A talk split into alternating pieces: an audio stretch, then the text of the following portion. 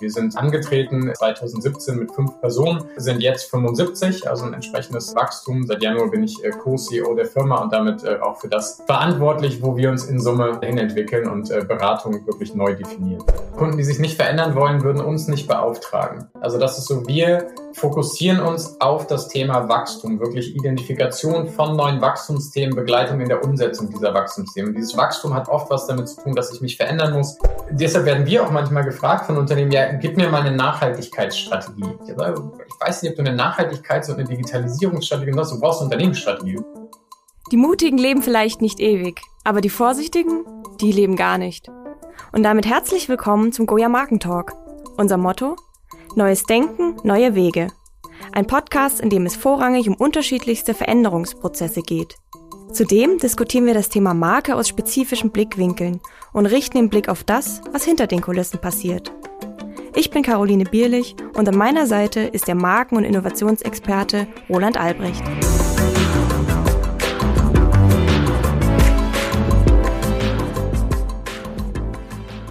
Hallo und herzlich willkommen bei einer neuen Folge Goya der Markentalk. Schön, dass ihr wieder dabei seid. Und Roland, möchtest du vielleicht gleich mal den Rahmen setzen? Mach ich gerne. Also, Sebastian, den habe ich vor ein paar Jahren kennengelernt. Ein sehr umtriebiger Manager, der mit seinen Vorträgen zu den Themen Transformation und Innovation beim Publikum sehr gut ankommt. Ich habe selber live erlebt. Also er kann wirklich gut reden. Auf seinem LinkedIn-Account schreibt Sebastian, The next level of performance will not be determined by more efficient work, but by better cooperation and communication. Ja, wie sehe ich das jetzt? Also beim Thema Effizienz gibt meines Erachtens sicherlich immer noch viel.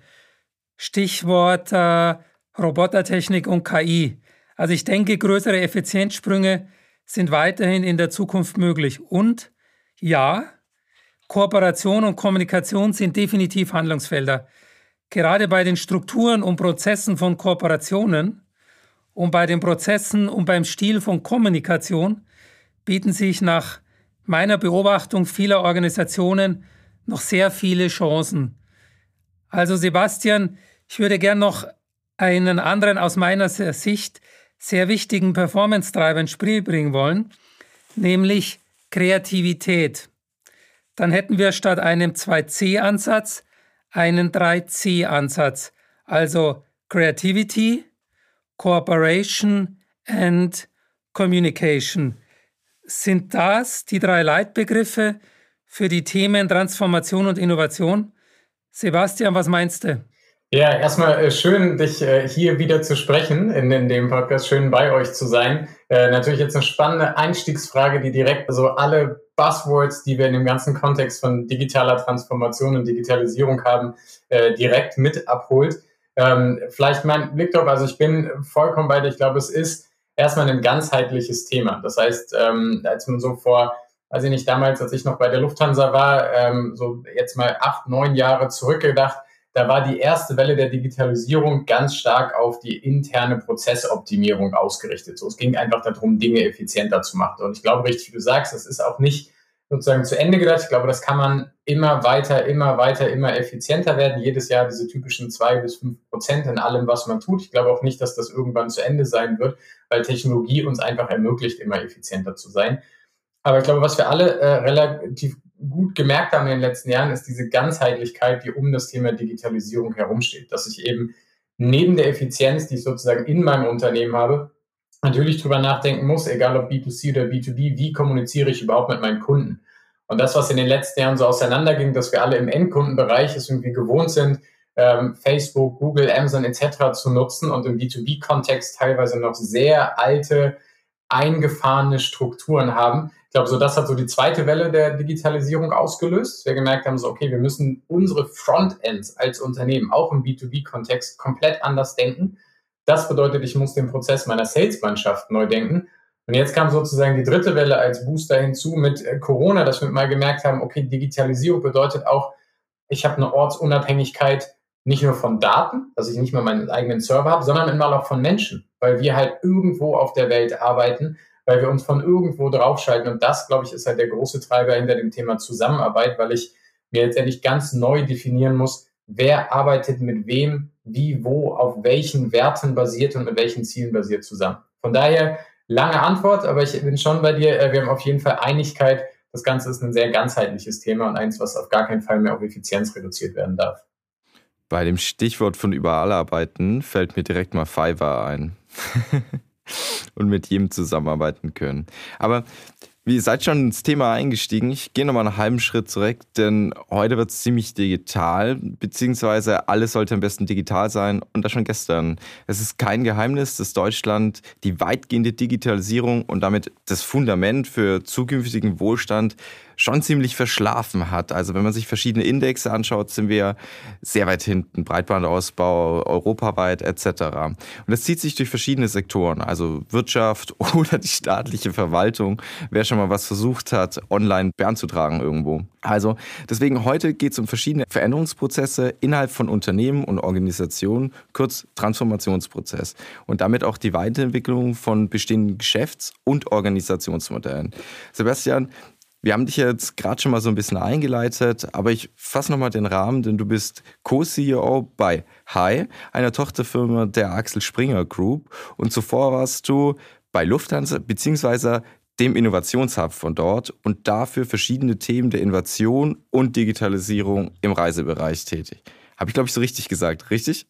Genau, korrekt. Also ich äh, habe sozusagen die, die Seiten gewechselt, äh, war ursprünglich mal zwölf Jahre auf der äh, Konzernseite, habe da ich mir ganz von der Pike auf mal Luftverkehrskaufmann gelernt, dann von äh, dem operativen Geschäft in den Elfenbeinturm viel Strategie und M&A geschafft, war der ähm, Assistent dann vom CEO der Lufthansa, von Christoph Franz und dann Carsten Spohr und habe dann, genau wie du richtig sagst, den äh, Lufthansa Innovation Hub in Berlin ähm, ausgegründet und den drei Jahre als Geschäftsführer geleitet. Das heißt, hauptverantwortlich genau mit der Frage gewesen, wie schafft es Lufthansa, neue Geschäftsmodelle abseits des Fliegen zu identifizieren und diese dann aber auch umzusetzen. Und dann, äh, nachdem meine ersten zwölf Jahre da sozusagen voll waren, hatte ich äh, selber noch mein kleines E-Commerce-Startup gegründet und dann die Seiten in Richtung äh, Beratung gewechselt, weil ich natürlich auf der Corporate-Sicht mit allen großen Beratungen und Agenturen zusammengearbeitet habe und dort Dinge gesehen habe, die mir gefallen haben, aber auch, glaube ich, so ein bisschen die Grenzen von traditioneller Beratung gesehen habe und mich dann eben entschieden habe, mit damals fünf Personen und äh, Axel Springer als Hauptshareholder dabei, Hi, aufzubauen. Wir sind äh, angetreten in der Tat 2017 mit fünf Personen, sind jetzt 75, also ein entsprechendes äh, Wachstum seit 2017 dargestellt. Und genau seit Januar bin ich äh, Co-CEO der Firma und damit äh, auch für das verantwortlich, wo wir uns in Summe weiterhin entwickeln und äh, Beratung wirklich neu definieren. Ja, du hast ja schon diesen Begriff ganzheitlich genannt. Und ich vertrete auch wie du den Standpunkt, dass es sinnvoll ist, sich mit der digitalen Transformation von Geschäftsmodellen ganzheitlich auseinanderzusetzen. Also nicht nur eben auf die schon von dir erwähnten Produktionsprozesse oder den Einsatz von Online-Kanälen zu schauen, sondern auch auf die Veränderung von Produkten, Dienstleistungen, internen Prozessen und übernehmensübergreifenden Wertschöpfungsketten. Welchen Standpunkt erlebst du eigentlich in deinen Projekten? Das ist super spannend, ähm, weil es natürlich unterschiedliche Reifegrade bei, bei auch unseren Kunden gibt. Also wir arbeiten viel für, für den Mittelstand, sowohl für familiengeführte als auch Private Equity geführte Unternehmen. Und ich glaube, es gibt immer so grundsätzlich bei eigentlich allen Beratungsthemen, aber auch bei uns drei große Buckets. So das erste ist, in irgendeiner Art und Weise eine Inspiration auslösen. Das heißt, da ist ein Kunde, der weiß gar nicht, was jetzt irgendwie Web 3.0, Metaverse für ihn bedeutet oder der weiß nicht, wie er mit einem bestimmten anderen Digitalisierungsaspekt umgehen soll, der braucht erstmal dieses Wachrütteln, eine Inspiration. Dieses Wachrütteln, ähm, da tickt, glaube ich, jeder von uns anders. Die einen brauchen Daten, weil sie nur den Daten glauben, die anderen brauchen eine emotionale ähm, Begegnung mit einer anderen Person und die rüttelt sie dann wach. Aber ich glaube, so gute ganzheitliche Beratung hat für sich immer auf dem Schirm, manchmal muss ich Menschen erstmal überzeugen, dass es dort eine Notwendigkeit zu handeln gibt. So, und das zweite ist dann, zumindest wenn, so wie wir uns verstehen, sagen wir, dass das zweite Feld einfach wirklich eine sehr, sehr fundierte Analyse und einen Weg aufzeigen. Das heißt, wenn ein Kunde schon weiß, er möchte handeln, dann geht es wirklich darum zu schauen, okay, was ist der für dich in diesem Kontext, in deinem Marktumfeld der richtige Weg? So, und das, was das dritte ist, und das ist auch sozusagen unser großes Wachstumsfeld, ist, wie gesagt, wir hören halt nicht dann auf, wenn wir die Analyse und die Empfehlung geschrieben haben. Also wir hören nicht auf bei dem PowerPoint, sondern wir begleiten in der Umsetzung. Sind ganz stark, dass wir sagen, okay, was immer wir empfehlen, ähm, auch da stehen wir zu, jede wirtschaftliche Empfehlung für einen neuen Service, ein neues Produkt, die wir den Kunden raten umzusetzen, sind wir bereit, persönlich unser Geld oder unsere Zeit mit zu investieren. Das heißt, wir empfehlen nur Dinge, wo wir selber mit ins Risiko gehen würden. Und das ist dann diese Begleitung hinten heraus, wo es im Endeffekt wirklich darum geht, ja, Zukunft neu zu gestalten, weil wir eben glauben, der Ratschlag oder das Wachrütteln, das, das reicht vorne nicht. Das klingt gut. Zukunft neu gestalten. Aber was genau kann bei diesen Beratungsfeldern, die du gerade genannt hast, was könnt ihr alles leisten und wo sind da die Grenzen? Weil Zukunft neu gestalten klingt ja sehr groß gegriffen. Ja, also ich glaube, die eine Besonderheit, wir sind nicht nach Industrien aufgestellt. Also viele klassische Beratungen sagen, okay, ich habe hier meine Finanzexperten oder Finanzen und Versicherungen und dann habe ich meine Experten für das Industriegeschäft und daneben die Experten für, das, ähm, für den Automotive-Sektor. Und wir haben ganz, ganz bewusst gesagt, wir stellen uns nicht nach Industrien auf, weil ich eben glaube, wir müssen nicht in der Industrie unserer Kunden cleverer sein, sondern unsere Kunden arbeiten seit Jahrzehnten in einer Industrie, die kennen ihre Industrie dass wir aber sagen, wir bringen diesen horizontalen Layer drüber, weil mhm. wir glauben eben, dass Digitalisierung, um jetzt das Thema zu nehmen, oder Nachhaltigkeit, was gerade so das zweite große ist, glaube ich, was, was sozusagen Digitalisierung als ein Metatrend irgendwo gerade schon fast mit ablöst. So, das ist eine horizontale Komponente, in der man, glaube ich, wirklich gut Kunden dabei helfen kann, zu analysieren, wieder diese gleichen Fragen. Was sind Prozesse, die ich effizienter gestalten kann? Wie kann ich meine Schnittstelle zu meinem Kunden besser gestalten, digitaler gestalten und was sind neue Geschäftsmodelle. Und ob ich so ein neues Geschäftsmodell im Handwerk identifiziere, was wir gemacht haben, was relativ low-tech ist, oder im Space-Sektor, wo es um Raketen geht, wo in dem wir auch gearbeitet haben, was, glaube ich, so das krasseste Hightech-Feld gerade ist oder eins der krassesten, hat trotzdem für uns eine gleiche Haltung. Und das Wissen aus diesen Industrien muss immer von Kunden kommen. Aber wenn du fragst, was Beratung da leisten kann, dann ist es, glaube ich, wirklich dieser Blick auf neue Wachstumschancen, neue Opportunitäten, die zu entdecken und da eben mit einem dann auch eher Industrie-Outsider-Blick drauf zu gucken und da eng mit den Kunden zusammenzuarbeiten. Können wir mal ein bisschen konkreter werden und kannst du uns mal ein bisschen erzählen aus euren Projekten, mit welchen Ansätzen und Tools ihr arbeitet und vielleicht auch mal so ein Best-Practice-Beispiel nennen und wie da so die einzelnen Phasen waren, Meilensteine und dann am Ende das Ergebnis? Ja, gerne. Also es gibt, natürlich unterliegen wir, weil es viele strategische Projekte sind, auch immer entsprechenden NDAs, aber es gibt einen Kunden, den kann ich relativ offen sprechen, weil deren CEO äh, Hadi Saleh auch auf LinkedIn sehr offen äh, über unsere Partnerschaft und über unsere Zusammenarbeit schreibt. Deshalb, äh, glaube ich, kann ich da ein bisschen aus dem Nähkästchen plaudern. Vielleicht kurz zum Unternehmen. Das Unternehmen ist die äh, Ceramtech, ist Weltmarktführer beim Thema Hochleistungskeramik, also typischer Mittelständler, so mit 600 Millionen Euro Umsatz. Und für die haben wir ähm, vor zwei Jahren ein großes Strategieprojekt gemacht, um eben genau zu schauen, was sind neue Geschäftsmodelle, die irgendwo in diesem Kontext von Hochleistungskeramik relevant sein könnten. Und wenn du fragst, wie arbeiten wir und mit welchen Tools arbeiten wir, wir haben als Hai eine eigene Software für uns entwickelt, eine eigene Datenbank, in der wir 1,7 Millionen Unternehmen drin haben, zu denen wir alles Mögliche auswerten können. Und unser erster Ansatz war erstmal zu sagen, naja, Ceramtech kennt deren Wettbewerber natürlich sehr, sehr genau. Aber was wir eben glauben, was sie nicht kennen, ist, wie sieht denn das Ökosystem aus Hunderten oder von Tausenden Unternehmen aus, die in, der, in, dem, in dem relevanten Marktumfeld einer Ceramtech aktiv sind. Und was wir dann gemacht haben, ist in einem dreimonatigen Prozess wirklich alles umzugraben. Was gibt es an Startups in dem Umfeld? Wer investiert gerade wo rein? Wo verschieben sich gerade Wertschöpfungsketten? Und was ergeben sich daraus? sozusagen an neuen Optionen für eine Ceramtech. Daraus sind sieben oder acht große Handlungsfelder entstanden, was letztendlich so ein bisschen die Roadmap für die jetzige digitale Transformation ist.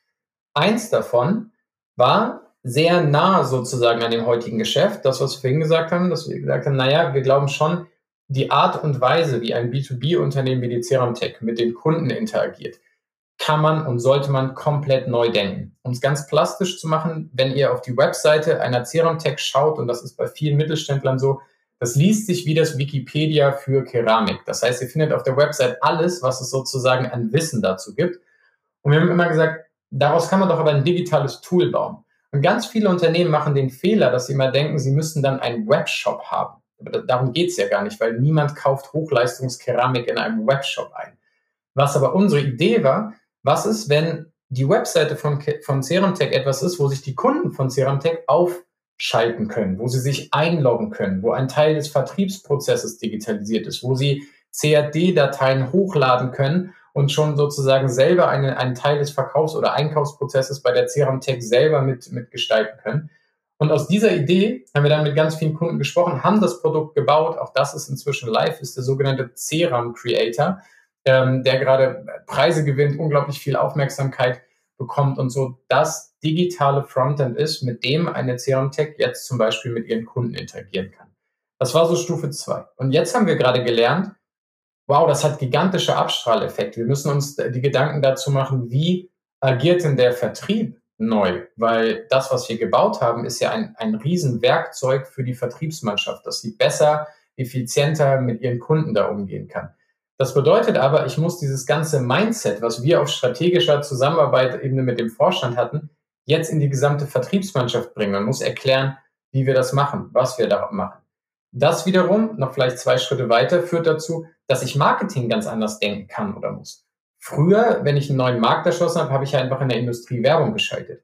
Jetzt, wo ich ein so digitales Frontend habe, kann ich zielgerichtet Marketingkampagnen darauf machen und mit mal neue Märkte erschließen. Dafür muss ich entweder neue Mitarbeiter einstellen oder die bestehenden schulen. Und dann komme ich mit mal an die Digitalisierung des HR-Bereichs ran und ich sage, bin ich überhaupt in der Lage, diese Art von Kulturveränderung dort anzugehen? das, um es mal plastisch zu machen, wirklich von einem strategisch hergeleiteten PowerPoint über, wir gehen raus in den Markt, wir bauen dieses Produkt und merken dann, es dreht sich wieder zurück auf Mitarbeiterfortbildung. Und jetzt sind wir sozusagen noch eine Stufe weiter, dass wir gerade schauen, okay, was sind weitere größere neue digitale Geschäftsmodelle, die eine CRM Tech jetzt angehen kann. Und das mal ganz plastisch sozusagen auch, glaube ich, die Ganzheitlichkeit dieser Journey beschrieben. Das hast du sehr bildlich besprochen und ich würde am liebsten jetzt gleich nebenher googeln, aber ich habe gerade leider kein Internet. Um so einen Transformationsprozess vielleicht auch für die Zuhörer nochmal als Beispiel zu fassen von etwas Bekannten, was vielleicht jeder in der Hosentasche hat oder zumindest auf dem Fernseher.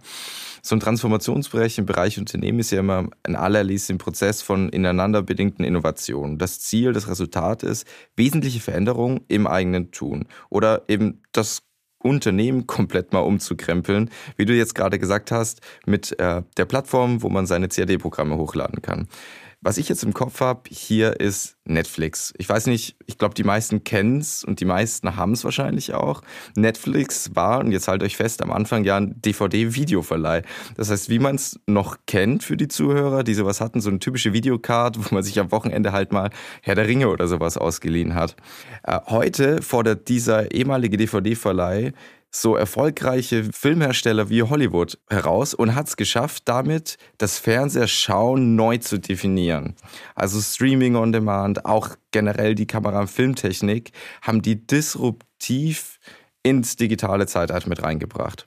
Das klingt nach einer coolen Gefolgsgeschichte, aber die haben in diesem Transformationsprozess sich komplett verändert. Also man kann die nicht mehr mit dem vergleichen, was sie am Anfang gemacht haben. Jetzt gerade, wenn man auf Unternehmen schaut, will das vielleicht nicht jedes Unternehmen. Und viele Manager, Vorsitzende scheuen sich so ein bisschen davor, aktiv was zu verändern. Ähm, was ist so das absolute Minimum, was man erreichen sollte, was bis jetzt bei vielen noch nicht erreicht wurde? Und wo ist vielleicht hier sogar die Hürde? Also aus deinen Beratungsthemen, wo liegt da die Angst bei vielen, die man denen vielleicht jetzt nehmen kann? Mega schon. Ich glaube, und, das sehen wir in ganz, ganz vielen äh, Gesprächen. Also ich glaube, Digitalisierung ist kein Selbstzweck und Transformation ist auch kein Selbstzweck, sondern grundsätzlich ähm, geht es ja bei Unternehmen darum, dass Unternehmen erfolgreich am Markt aktiv sind. Und dann muss man Erfolg für sich definieren. Was ist sozusagen der wirtschaftliche Erfolg? Was ist äh, der, der Erfolg, den ich für meine anderen Stakeholder? Was ist der Mehrwert, den ich für die Gesellschaft bringe und so weiter? So und ich glaube, was man sich halt immer wieder nur, nur fragen muss, ist, wie groß ist denn der Handlungsdruck, den ich dann habe? Und Netflix DVD-Verleih ist das beste Beispiel. Da war halt einfach ein extrem hoher Handlungsdruck, in dem ich reagieren sollte. Anderes Beispiel ist jetzt unser Mutterhaus. Äh, die Mehrheit von Hai, knapp 55 Prozent, gehören Axel Springer. Axel Springer hat vor 20 Jahren sehr, sehr gut erkannt, dass das klassische Printgeschäft sicherlich nicht das ist, äh, mit dem man nochmal zwei Jahrzehnte eine gesamte Firma in Anführungsstrichen jetzt am Leben erhalten kann. Das heißt, dann bin ich so ein bisschen an dem Moment angekommen, entweder ich verändere mich jetzt signifikant oder ich schrumpfe mich auf den Bereich zurück, der überlebensfähig ist. Und ich glaube, das ist erstmal etwas, da braucht man ein sehr klares Bild. Das heißt, man braucht ein sehr klares Verständnis davon, wie viel meiner Company ist überhaupt at risk.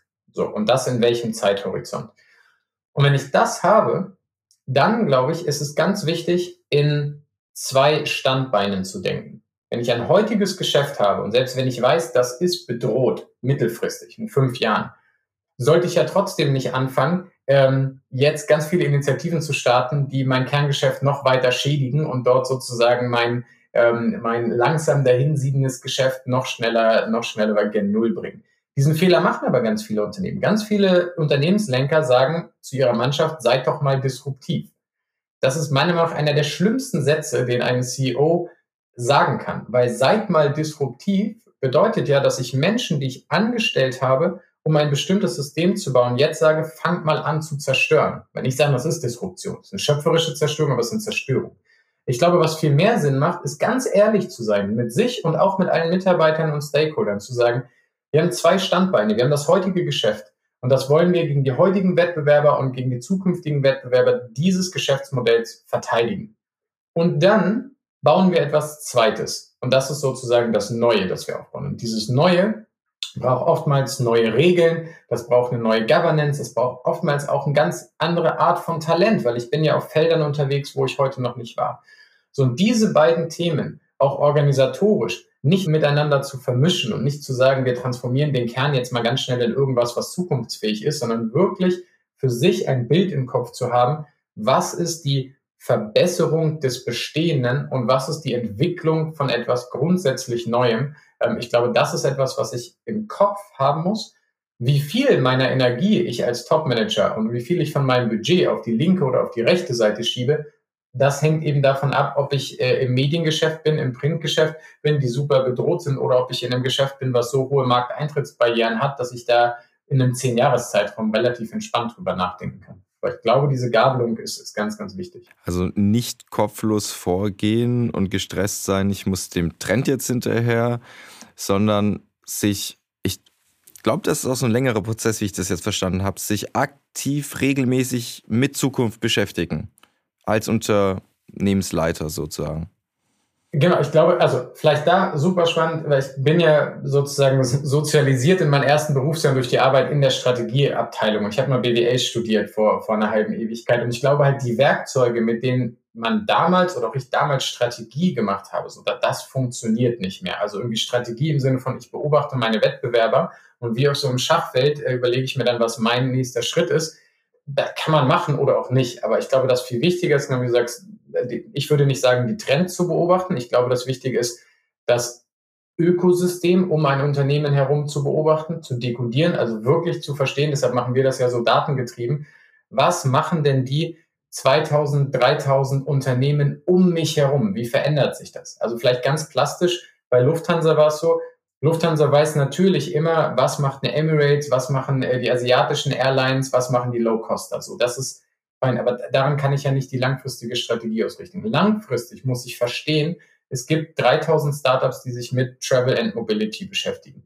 Wie verändern diese 3000 Startups die Art, wie Menschen reisen oder reisen wollen? Und was bedeutet das sozusagen im Rückschluss für ein Transportunternehmen wie die Lufthansa? Gleichzeitig muss ich verstehen, auf der Hardware-Seite, wie viele Unternehmen gerade an Senkrechtstartern arbeiten, wie sich dadurch äh, sozusagen innerstädtischer Transport ändern wird. Ich muss auf dem Schirm haben, was wir mit Hyperloop und ganz neuen, ähm, ganz neuen Mobilitätslösungen sozusagen planen. Und aus diesem Ökosystem, ich glaube, daraus muss ich die großen Fragen beantworten. Und dann kann ich sozusagen wieder runtergehen und meinen, meinen Plan machen. Aber ich glaube, es ist so wichtig, mit diesen offenen Augen und einem sehr breiten Feld ähm, kontinuierlich zu monitoren, was passiert. Aber nicht auf abstrakter Trendebene, sondern auf ganz konkreter Unternehmensebene. Diese Datenbank scheint ja das Herzstück eures Unternehmens High zu sein. Kannst du uns nochmal erklären, wie ihr an diese Daten rankommt? Weil oft kommt der Herausforderer eben nicht aus dem direkten Ökosystem, sondern er kommt irgendwo aus einer Nische, die im Moment keiner beobachtet.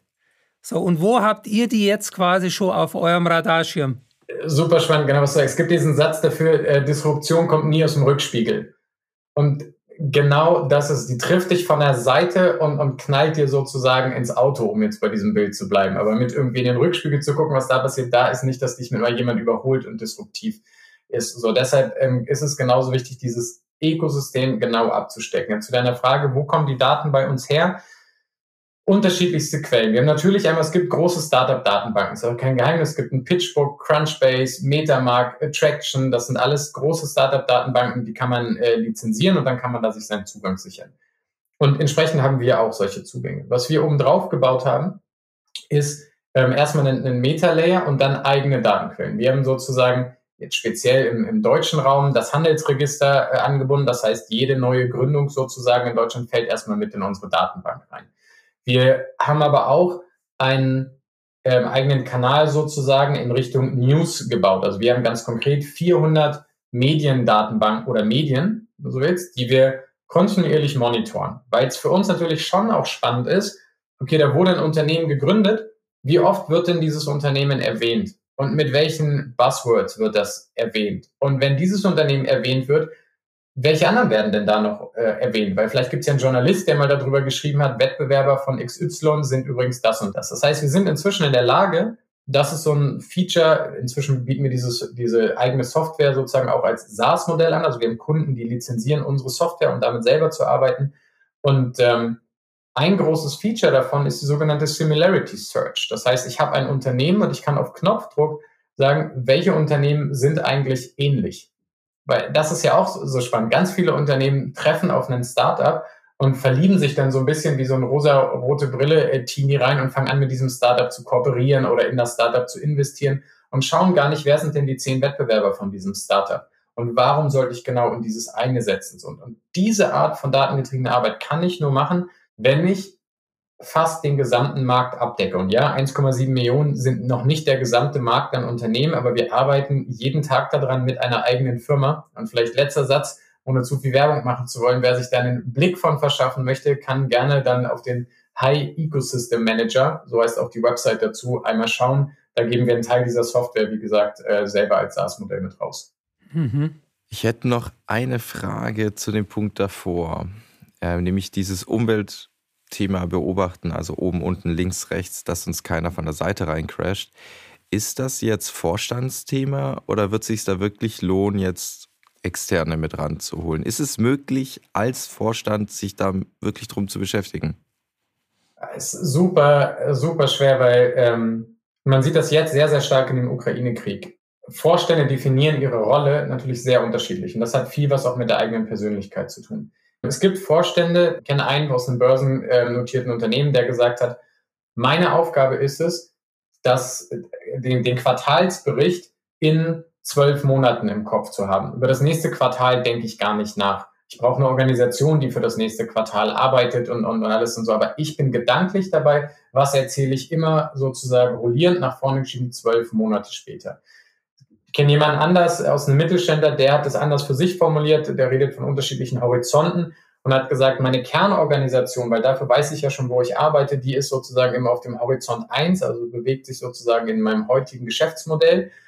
Ich muss wissen als Vorstand, ähm, was sind unsere Gedanken zu einem Horizont 2, also neue Services, neue Modelle, an denen ich aber schon am Markt bin aber das, wo ich wirklich Ownership habe, weil das ist sozusagen das größte Risiko für mich, ist der Horizont 3. Was sind die großen Wetten? Das ist seine Sprache, gesagt, was sind die großen Wetten für die nächsten fünf Jahre? Das heißt, das sind jetzt Beispiele für zwei Vorstände, die sich selber so definieren, dass sie sehr weit vorne am Unternehmen arbeiten, dass sie eigentlich immer zeitlich vor dem Unternehmen sind und dann Entscheidungen treffen und Strukturen aufbauen, dass das Unternehmen sozusagen in die Zukunft läuft, die sie selber schon für sich gesehen haben oder im Kopf definieren.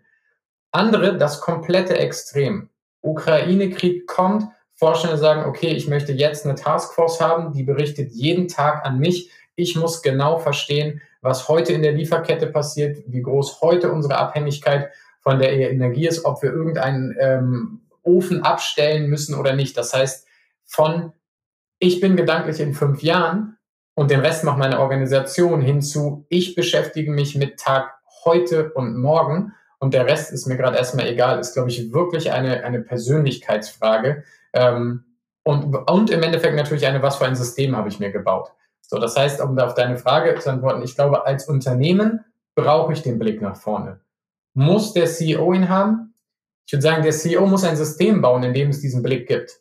So. Und das, das ist für mich das Entscheidende. Und dann sagst du völlig zu Recht, Josh, ist es halt eine Make-or-Buy-Entscheidung. Ich kann mir so eine Software, wie wir jetzt Heisi gebaut haben, kann ich versuchen nachzubauen. Ich kann mir solche Leute einstellen. Ich kann mein eigenes Trend, Foresight, Strategy, Innovation Team, wie auch immer ich es nennen will, intern aufbauen.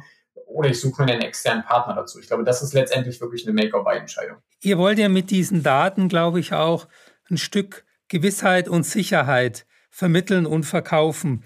Jetzt ist es ja so, dass eigentlich dieses Umfeld der Transformationen, der Umstrukturierungen, ist ja eigentlich ein Feld der totalen Unsicherheit und viele scheitern da. Also weißt ja selber, da gibt es diverse Studien mit Misserfolgsquoten, die bewegen sich so zwischen 70 und 85 Prozent. Also die große Masse scheitert an der Umstrukturierung. So, wir haben es hier mit einer hohen Komplexität zu tun, hohen Unsicherheit, man weiß wenig, ähm, man hat seine Intuition als Manager, weiß aber in Richtung Zukunft schwierig, sich darauf zu verlassen. Und jetzt kommst du mit deinen Daten und sagst, okay, meine Daten, die sind valide, die geben dir quasi ja, Gewissheit, Entscheidungen im unsicheren Umfeld so zu treffen, dass sie eine höhere Wahrscheinlichkeit zu haben, zu treffen. Kannst du aus, aus diesem Umfeld nochmal so erklären, wie das bei euch abläuft und wo ihr da den Mehrwert liefert?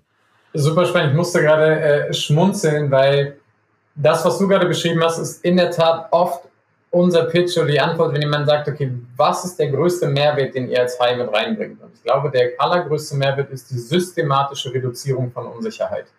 Und ich meine Reduzierung, nicht Streichung von Unsicherheit. Das wäre das wäre naiv, das irgendwie behaupten zu können. Und die Scheiterquoten, die du beschreibst, bei Startups ja noch viel größer. Es gab jetzt gerade erst wieder eine Studie von der Gründung des Unternehmens bis noch aktiv in sieben Jahren verlieren 90 Prozent der Gründungen ihre Existenz. Das heißt, dieses typische eins von zehn Startups überlebt, wenn man jetzt Überleben als ne, Gründung bis sozusagen noch am Markt aktiv nimmt, dann ist das vollkommen richtig als Corporate sollte ich ein höheres Ziel oder eine höhere Quote haben, eine bessere Quote haben, weil ich eben nicht bei Null anfange wie jedes Startup, sondern ich habe äh, Financial Fire, also ich habe Geld, ich habe irgendwie eine Marke, ich habe Reichweite, ich habe Kunden. Das heißt, wir glauben schon, Corporate-Initiativen, da sollte nicht eine von zehn überlegen, sondern deutlich mehr. Aber lass das, selbst wenn es jede dritte oder jede zweite ist. Ich glaube, alles darüber wäre auch sozusagen nicht, nicht richtig. Ich glaube aber, was wichtig ist, wenn man so sehr diesen Begriff der Unsicherheit im Kopf hat, dann kann man sich fragen, auf welchen Ebenen gibt es denn Unsicherheit? Und ich glaube, Unsicherheit gibt es bei jeder Idee und wirklich egal, ob es, äh, wie ich vorhin gesagt habe, um Handwerk oder um Raketentechnologie geht, um Unsicherheit gibt es immer auf drei Ebenen. Es gibt immer die Unsicherheit auf der Ebene der Desirability. Das heißt, was immer ich mir jetzt hier ausgedacht habe, möchte das überhaupt ein Kunde da draußen und ist bereit dafür zu zahlen? Es geht nicht um die Frage, ist das schön, ist das toll, ist das fancy, sondern zahlt jemand dafür? Alleine diese einfache Frage wird in so vielen Corporate-Prozessen ignoriert, wo man sagt, das ist eine tolle Technologie, ist eine tolle Anwendung hier. B2B ist ja ganz einfach. Mein Kunde wird nur dafür zahlen, wenn er oder sie selber wieder einen Effizienzgewinn hat. Das heißt, ich habe eine Unsicherheit, was ist die Zahlungsbereitschaft? Und die kann man systematisch reduzieren. Und das machen wir nicht, indem wir in unsere Datenbank gucken, weil da kriege ich ja die Antwort nicht. Aber das machen wir zum Beispiel, indem wir rausgehen, indem wir mit ganz vielen möglichen Kunden dieser Idee, die es noch nicht gibt, sprechen. Das ist ein ganz großer sozusagen Mindshift für alle unsere Kunden, die es gewohnt sind. Ich denke mir was in meinem sozusagen R&D-Bereich aus, so ein bisschen wie Daniel Düsentrieb. Dann frage ich meine Sales-Leute, mit welchem Prospekt ich das verkaufe und dann gehe ich raus und der Markt wird es schon kaufen, weil ich habe es mir ausgedacht. Aber wir machen das komplette Gegenteil. Wir sagen, okay, wenn das die Idee ist, lass uns jetzt rausgehen, lass uns einen Prototyp dazu bauen, lass uns das Prospekt, das Verkaufsprospekt als erstes machen. Und dann haben wir das, das Kundenfeedback drauf und danach können wir sozusagen gucken, ob das wirklich Sinn macht und ob wir das wirklich bauen sollen. Das ist auf der Ebene Desirability. Und dann gibt es aber noch die Unsicherheit auf der Ebene Viability, das heißt das Geschäftsmodell. Selbst wenn uns ein Kunde da draußen Geld gibt, das heißt ja noch nicht, dass ich ein tragfähiges Geschäftsmodell daraus bauen kann. Gerade durch Digitalisierung, ich kann ja alles machen. Soll das ein Subscription-Modell sein? Du hast ja Netflix vorhin angesprochen, ich irgendwie ein Outcome-Based machen, ich Pay-per-Parts. Es gibt so viele Arten von Geschäftsmodellen, das muss ich rauskriegen. Und die dritte Ebene ist sozusagen Unsicherheit auf einer Machbarkeit, also Englisch Feasibility. Ich habe eine Unsicherheit, okay, wenn ich das jetzt mache, und zwar groß, nicht die nächsten zwölf Monate, sondern die nächsten fünf Jahre, wie viel Geld brauche ich dafür? Wie sieht eine IT-Infrastruktur aus? Wie komplex ist das Ganze? Kann ich das alleine finanzieren? Muss ich jetzt schon eigentlich mit meinen Eigentümern darüber sprechen oder irgendwie einen Joint Venture dafür gründen? Und das sind alles Unsicherheiten. Und wir können die nicht alle mit einem Blick in unsere Datenbank äh, beantworten. Auf gar keinen Fall. Was wir aber machen, ist, dass wir sehr datengetrieben diese Hypothesen beantworten. Das heißt, unsere Arbeit ist immer, wir stellen Hypothesen auf und arbeiten gegen diese Hypothesen. Und das extrem systematisch. Und damit helfen wir unseren Kunden, dann die Entscheidung zu treffen. Weil die müssen ja die treffen. Wir können eine Empfehlung geben und da stehen wir zu. Wie ich eingangs gesagt habe, wenn wir den Kunden empfehlen, etwas umzusetzen, sind wir bereit, bis auf die Hälfte unseres Honorars zu verzichten, das in die Idee mit reinzupacken und den Weg mitzugehen. Mhm. Jetzt haben wir quasi über den Fall gesprochen, dass der Kunde springen will. Also er sucht die Zukunft proaktiv, weiß aber, dass Unsicherheit ein großes Problem ist für Investitionsentscheidungen. Jetzt haben wir ja vielleicht noch einen anderen Hauptfall, oder du kannst es zumindest jetzt bestätigen, ob es das ist. Kunden, die sich eben nicht verändern wollen, also die im Status quo bleiben wollen, weil sie Angst haben vor dem Verlust von falschen Entscheidungen. Wie geht ihr mit solchen Kunden um, die sich schwer tun, aus ihrem Status quo sich zu bewegen, da rauszugehen? Wahrscheinlich liegt es so, dass ähm, oder ist es ehrlich, wenn ich sage, bei wenigen unserer Kunden ist das der Fall, weil ich glaube, Kunden, die sich nicht verändern wollen, würden uns nicht beauftragen. Also das ist so, wir fokussieren uns auf das Thema Wachstum, wirklich Identifikation von neuen Wachstumsthemen, Begleitung in der Umsetzung dieser Wachstumsthemen. Dieses Wachstum hat oft was damit zu tun, dass ich mich verändern muss, transformieren muss, dass ich die Digitalisierung komplett verinnerlicht habe, dass ich weiß, was mit Nachhaltigkeit oder jetzt auch mit Blockchain, Web 3.0 etc. alles entsteht. Jemand, der das alles nicht möchte, der ist bei uns ein Stück falsch. Wir haben in den letzten fünf Jahren nicht ein einziges Projekt gemacht, wo wir einfach nur im Kerngeschäft irgendwelche Effizienzen erheben. So, dass das ist, ich glaube, da wären wir auch einfach die Falschen für, muss man ganz ehrlich sagen. Von unserem Mindset, von dem, wie wir aufgestellt sind und von dem, was, was unser Service ist. Das, das ist nicht das. Was ich aber sehe, und, und das ist eher so ein, ein Konflikt, den, glaube ich, viele im Kopf gerade haben auf der Entscheiderebene. Ähm, die Frage nämlich, was ist sozusagen die wichtigste Eigenschaft als Unternehmen? Wie kann ich mich überhaupt in die Lage bringen, ähm, dass ich mich zukunftsfest aufstelle. Und da ist so ein bisschen der Unterschied. Früher, als ich studiert habe, ging es sozusagen um Economies of Scale, also Größeneffekte. Größe war alles. So habe ich äh, quasi BWL gelernt. Es hieß immer, wenn man, wenn man möglichst groß ist, kann man Dinge möglichst effizient machen. So das habe ich gelernt als Student. Dann habe ich irgendwie gearbeitet und habe in den ersten zehn Jahren gelernt, naja, es gibt dieses Narrativ, die Schnellen schlagen die Großen. Das heißt, alles ging um Geschwindigkeit. Man hat dann auch immer gesagt, ja, wir brauchen Speedboote, Speedboote, Speedboote. Das war so ein ganz geflügelter Begriff irgendwie zwischen Managern. Heute, wenn du mich fragst, würde ich sagen, Geschwindigkeit ist nicht das Ziel, es ist Adaptierfähigkeit. Das heißt, die, die Fähigkeit, mich anzupassen. Größe an sich reicht nicht, Schnelligkeit an sich hat auch keinen Wert. Es ist die Adaptierfähigkeit. Weil dann kann ich auf Situationen wie den Corona oder irgendeine Pandemie, ich kann auf eine Situation wie den Krieg, auf irgendwas als gesamtes Unternehmen reagieren.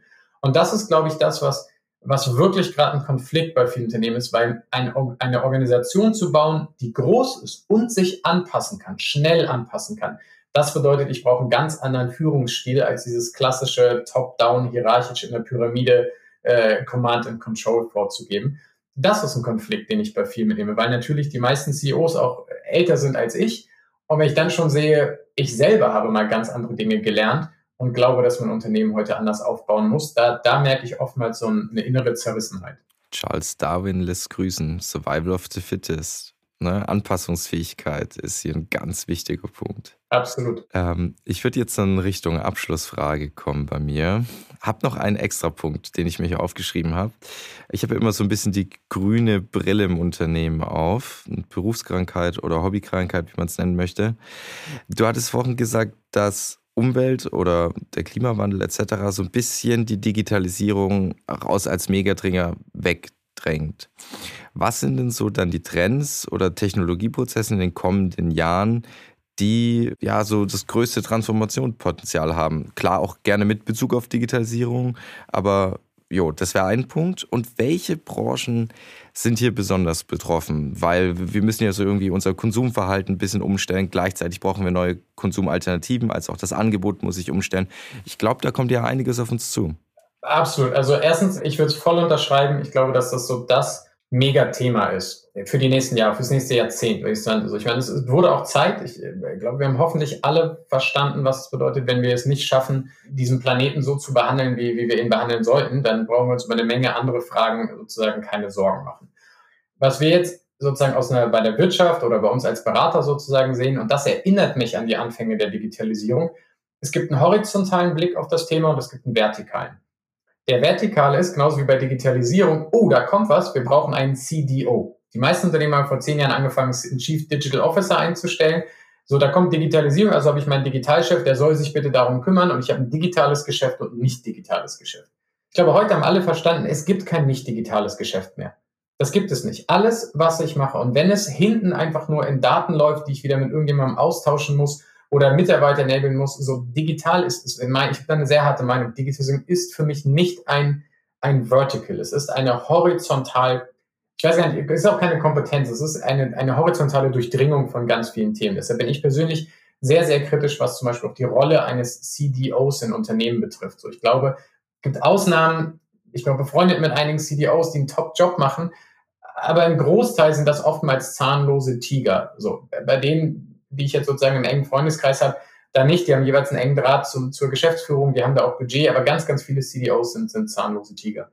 So, das ist dieser vertikale Blick. Und das sehe ich gerade bei Nachhaltigkeit. Wir sehen Unternehmen, die gesagt haben, oh, wir müssen jetzt mal die Person, die früher irgendwie äh, Sustainability und irgendwas gemacht hat, ähm, die soll jetzt mal irgendwie wöchentlich im Vorstand reporten, anstatt nur, nur einmal jährlich. Und dann wird das immer so abgetan als die Person. Deshalb werden wir auch manchmal gefragt von Unternehmen, ja, gib mir mal eine Nachhaltigkeitsstrategie. Ich, sage, ich weiß nicht, ob du eine Nachhaltigkeits- und eine Digitalisierungsstrategie hast. Du brauchst eine Unternehmensstrategie. Du musst wissen, wo du als Company hin willst im Kontext von Digitalisierung, im Kontext von Nachhaltigkeit. Und das ist das, was wir gerade sehen. Ich glaube, jedes Projekt, jede Initiative, die ich mache, muss ich heute Nachhaltigkeit mitdenken. Also wir haben selber gerade, also ich muss die Idee so denken, dass ich überlege, wie schaffe ich es, dass ich ressourcenschonend damit umgehe? Wie schaffe ich es, dass ich die Elemente einer Kreislaufwirtschaft, also Circular Economy ist ja so dieses große Buzzword auch dahinter, wie schaffe ich es, dass ich das einsetze, dass ich mit den Ressourcen, egal ob es keine Ausbeutung von Menschen, keine Ausbeutung von sozusagen den, ähm, den Rohstoffen, die wir auf der Welt haben und so weiter, dass ich damit umgehe. Aber ich glaube, es ist ganz wichtig, ich muss das in jedem Projekt mitdenken. Und dann gibt es natürlich eine Ebene, die heißt, ja, aber ich muss jetzt einfach mal CO2 reduzieren. Das ist natürlich so das große Druckthema, Carbon Offsetting. Und was wir da sehen, und das ein bisschen der Schulterschuss ist, auch das geht wieder nur, wenn ich als Unternehmen voll digitalisiert bin. Also konkretes Beispiel dazu. Wenn ich in meiner Lieferkette gezwungen werde von der Regulatorik, irgendwann sagen zu können, was ist der CO2-Footprint meiner Vorprodukte? So, da muss ich ja meine Zulieferer ähm, sozusagen anhalten, dass sie mir jeweils in den Vorstufen sagen, was der CO2-Abdruck dieser Produkte ist. So, das Ganze kann ich halt entweder versuchen über Papier und Fax und hin und her kommunizieren oder ich habe halt eine durchdigitalisierte, komplett getrackte Lieferkette, in der das am Ende auch draus kommt. Aber das habe ich halt nur, wenn ich richtig digitalisiert habe. Andere Branche, vielleicht zweites Beispiel, wenn Banken bei privaten Hausfinanzierungen irgendwann, wenn, also bestes Beispiel, wenn ich jetzt als Privatperson ein Haus kaufe und da ist eine Ölheizung, so, und äh, dann muss die Bank, die diesen Privatkauf finanziert hat, irgendwann vielleicht die negative Bilanz dieses Hauses aufgrund der Ölheizung mit auf ihre Bilanz nehmen. Dann wird eine Bank sich natürlich überlegen, ob sie mir als Privatperson den Kredit gibt. Aber die spannende Frage ist ja, wenn es jetzt nicht um den Einzelfall irgendwie Immobilie von Herrn Herzog geht, sondern um Hunderttausende von Immobilien, wenn ich mein eigenes Property Management nicht durchdigitalisiert habe, dann kann ich ja überhaupt nicht tracken, wo ist welche Heizung, was ist welcher Verbrauch, was ist der Ausstoß, wie muss ich die Kompensation machen. Deshalb glaube ich, einerseits ähnelt die Herangehensweise an Nachhaltigkeit sehr stark der Art und Weise, wie Unternehmen an Digitalisierung vor zehn Jahren herangegangen sind. Und andererseits ist es so, dass die Unternehmen, die durchdigitalisiert sind, einen unglaublichen Wettbewerbsvorteil haben, weil sie diesen Umgang mit Daten in der Nachhaltigkeit einfach managen können. Weil wenn ich digitalisiert bin, dann kann ich auf diesen Datenströmen aufbauen. War jetzt eine ausschweifende Antwort. Also ansonsten konkretisiere gern nochmal, an welcher Stelle ähm, du nochmal nachbohren willst. Nee, das, was rausgekommen ist, ganzheitlich denken. Also nicht sagen, ja, wir machen jetzt mal so eine Kampagne in die Richtung oder wir malen die Wände ein bisschen grün an, sondern wirklich immer sagen, hey, wir müssen das digitalisiert denken, wenn das noch nicht implementiert wurde und jetzt mittlerweile nachhaltig, also dass das immer mitgedacht werden muss, sozusagen ganzheitlich und vernetzt denken. Das okay. habe ich jetzt mitgenommen. Für mich quasi nochmal so als, als Ausblick in die Zukunft eine kurze Antwort von dir. Also du hast ja dieses Wort Unternehmensstrategie genannt und äh, ich denke, das ist ganz wichtig, dass man das immer groß denken muss und sich nicht verliert in so Einzelfeldern. Und ich habe den Eindruck, dass die Einschläge in unser politisches und wirtschaftliches und gesellschaftliches System, dass die sich immer mehr häufen. Also es wird daraus nicht so ein aktuelles Tagesgeschehen, sondern dahinter verbirgt sich ein Muster. Also wir haben es irgendwo mit einer Radikalität von systemischen Veränderungen zu tun. Vielleicht nur mal so als kurzer Ausblick. Wenn man an so einer großen Aufgabe wie der Entwicklung einer Unternehmensstrategie ist, also da jetzt davor steht und sagt, da müssen wir jetzt irgendwas verschriftlichen. Was würdest du sagen, wie muss man da rangehen und welche systemischen Treiber muss man jetzt im Auge haben, die eben so eine vielleicht auch radikale Explosivität haben, dass sie also vieles auch grundlegend verändern, sei es wirtschaftlich, sei es geostrategisch, sei es kulturell, sei es in den Medien etc. etc.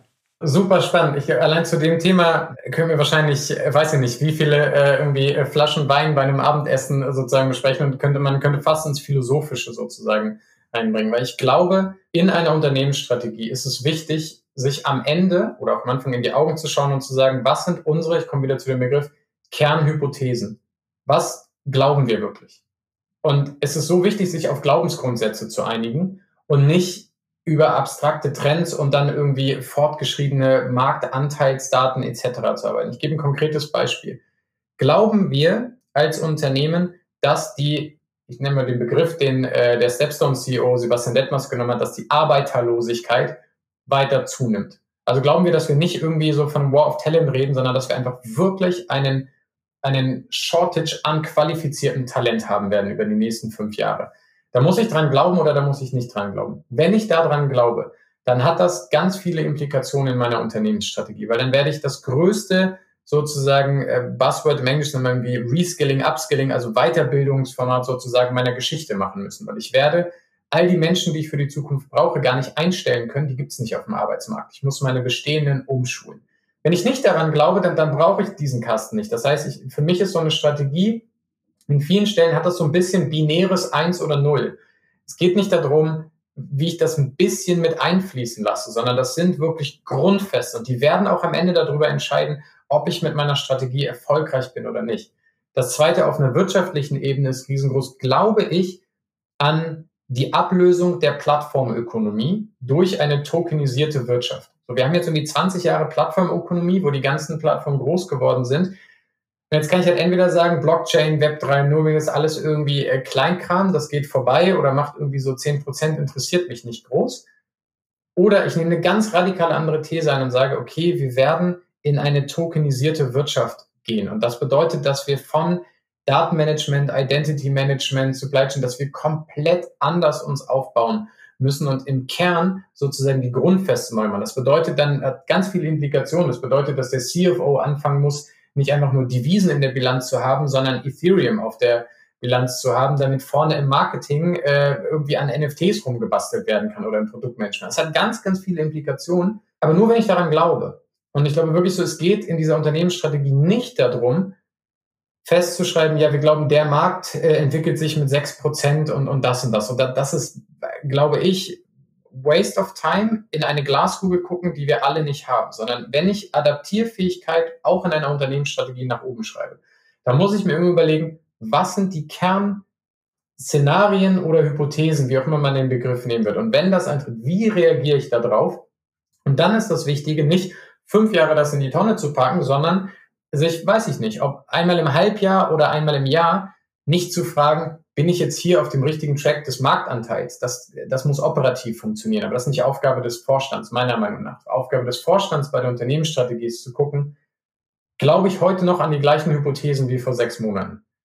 und ehrlich zu sich sein, weil die, die kann man umschweifen. Das ist bei uns selber auch gerade passiert. Wir haben jetzt lange für einen Kunden gearbeitet. Ich habe ja vorhin das Beispiel Ceramtech genannt. Wir saßen jetzt gerade zusammen, wir haben ein paar Hypothesen gehabt, ganz offen mit dem Vorstand darüber gesprochen, haben gesagt, da lagen wir daneben. Wir haben gedacht, das und das passiert, wir haben es jetzt getestet, ein Jahr später ist nicht so passiert. So, jetzt haben wir neue Hypothesen.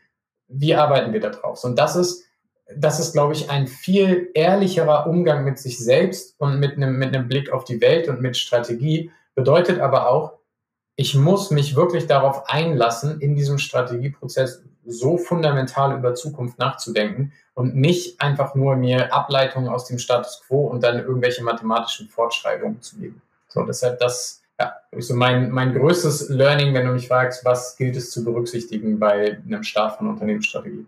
Komplexes Thema. Absolut, absolut. Ich glaube, da braucht es auch ein paar Flaschen Wein das nächste Mal. Ja, man sieht halt, eine Antwort verursacht, löst sofort wieder mehrere Fragen aus. Und es ist eigentlich ein unendlicher Prozess. Und wie du auch sagst, äh, letztlich es ist auch wichtig, welchen Mindset du hast. Also bist du offen, deine eigenen Annahmen zu hinterfragen und gegebenenfalls zu ändern. Und da tun sich viele Manager oft schwer. Sie glauben an etwas und wollen von diesem Glauben dann nicht mehr abrücken. Und das ist, glaube ich, heute nicht mehr möglich. Ja, Sauber. Nichts hinzuzufügen. Dann danke dir für deine Zeit, für den Input und die ganzen Ausblicke. Hat mich gefreut. Ja. Danke euch. War sehr schön und ja, ich hoffe, in Berlin ist alles okay. Soweit? Absolut. Berlin ist okay. Wenn du es dir sozusagen persönlich anschauen möchtest, äh, dann komm vorbei. Egal ob Lunch, wenn wir das Dinner haben, mhm. nehme ich die Flasche Wein sozusagen gerne mit auf meine Rechnung. Dann können wir das Gespräch dort beim Wein fortsetzen. Äh, genau. Ansonsten wir der Großteil der Firma ist in Berlin bei aller Virtualität, die wir haben und auch an unterschiedlichen Standorten. Aber genau, wir sind äh, immer noch ist Berlin sozusagen unsere, unsere Homebase. Okay, den Ball greife ich auf. Und noch eine persönliche Frage. Habt ihr zu Hause noch diese ukrainische Familie? Ähm, haben wir, ähm, also jetzt haben wir nicht, wir hatten keine. Ich hatte äh, auf LinkedIn, vielleicht für die Zuhörer, die es nicht, äh, nicht kennen, sehr früh sozusagen, als der Ukraine-Krieg begann, haben wir mit ähm, meinen zwei Söhnen zu Hause und meiner Frau die Diskussion gehabt, wie können wir helfen, was, was wollen wir machen. Wir haben lange uns darüber unterhalten, ähm, über die Vorstellung, bieten wir einen, einen Raum hier an zu Hause. Und wir haben das Zimmer, in dem ich hier gerade stehe, ist unser Arbeitszimmer, hat irgendwie acht Quadratmeter.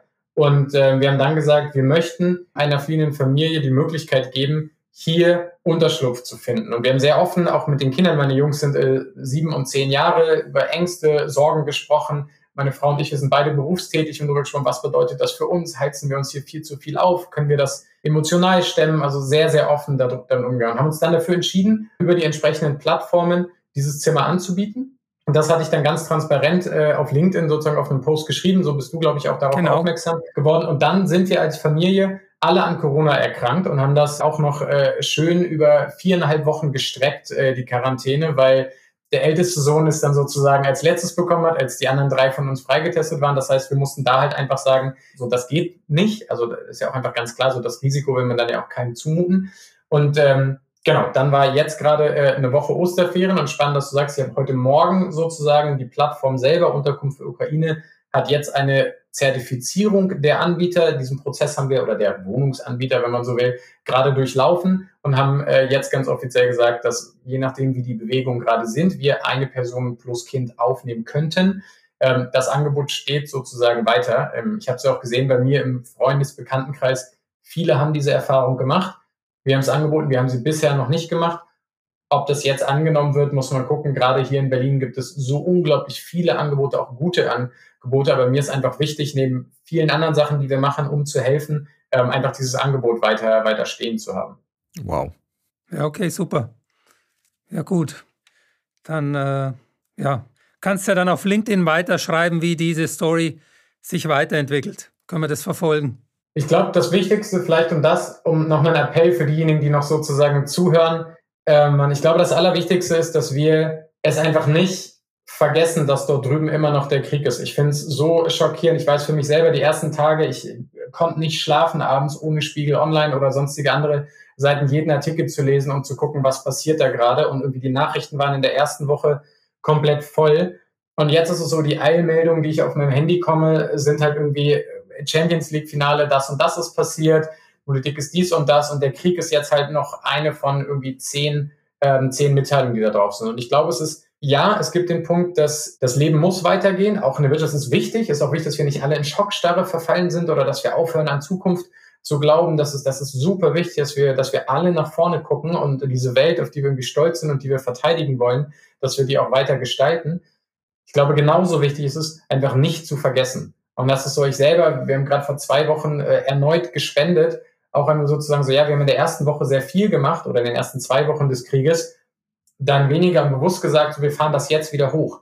Und ich habe über, über jetzt irgendwie gestern Abend die Diskussion mit meiner Frau gehabt, ob wir nicht sagen, wir spenden jede Woche Betrag X bis zum Ende des Krieges. Einfach um selber nie zu vergessen, was ist. Und da muss man sich natürlich überlegen, wenn man das will, wie groß ist die Summe und, und hält man es durch. Aber es ist so, glaube ich, für uns alle einfach ganz, ganz wichtig, nicht zu vergessen, wie viele Millionen Menschen ähm, von dieser humanitären Katastrophe bedroht sind und dass wir einfach kontinuierlich dabei bleiben, dass wir als Gesellschaft kontinuierlich mitkämpfen, egal was unsere Position zu Waffen, zu sonst was ist. Und es muss auch nicht jeder irgendwie Flüchtlinge aufnehmen. So, ich glaube, es gibt so viele Arten und egal, ob es dann Geld, Nahrung oder irgendwas zu spenden ist, ich glaube, Hauptsache, wir hören nicht auf mit der Anteilsnahme und der Hilfe ähm, und, und geben diesem, diesem Krieg nie die Möglichkeit, so selbstverständlich zu sein, dass der da ist und ihn irgendwie zu akzeptieren als, ja, ja, in der Ukraine ist halt noch Krieg. Ich glaube, das, das dürfen wir nie machen. Und da frage ich mich selber, ich bin ja Teil davon, dass ich auch nicht mehr den ganzen Tag nur über den Krieg nachdenke. Ähm,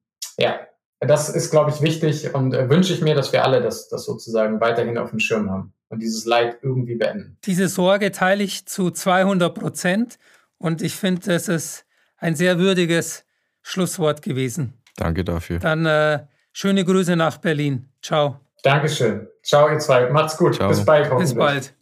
Und wer sich weiter mit Innovationsberatung beschäftigen möchte, dazu hatten wir schon mal einen Podcast mit dem Geschäftsführer von Unternehmertum. Das ist ein Unternehmen in München, das Themen bei der Unternehmensberatung im Bereich 4.0 unterstützt, aber auch viele Startups direkt an der Uni an die Hand nimmt und denen sozusagen ins Karriereleben hilft. Ähm, zu Gast hatten wir Christian Mohr und ich verlinke euch das einfach wie immer unten in den Show Notes. Und solltet ihr Fragen oder Anmerkungen zu der oder anderen Folgen haben, einfach unter Podcast goya.eu schreiben. Bis zum nächsten Mal. Das war's schon mit dem Goya Markentalk. Vielen Dank, dass ihr heute mit dabei wart. Abonniert gerne unsere Social Media Kanäle und diesen Podcast. Und wenn ihr schon dabei seid, schaut gerne mal auf unserer Website goya.eu vorbei. Dort findet ihr nicht nur unser Markenbriefing, sondern auch viele Infos rund um die Themen Innovations- und Brandmanagement. Tschüss und bis bald, eure Caroline Bierlich und Roland Albrecht.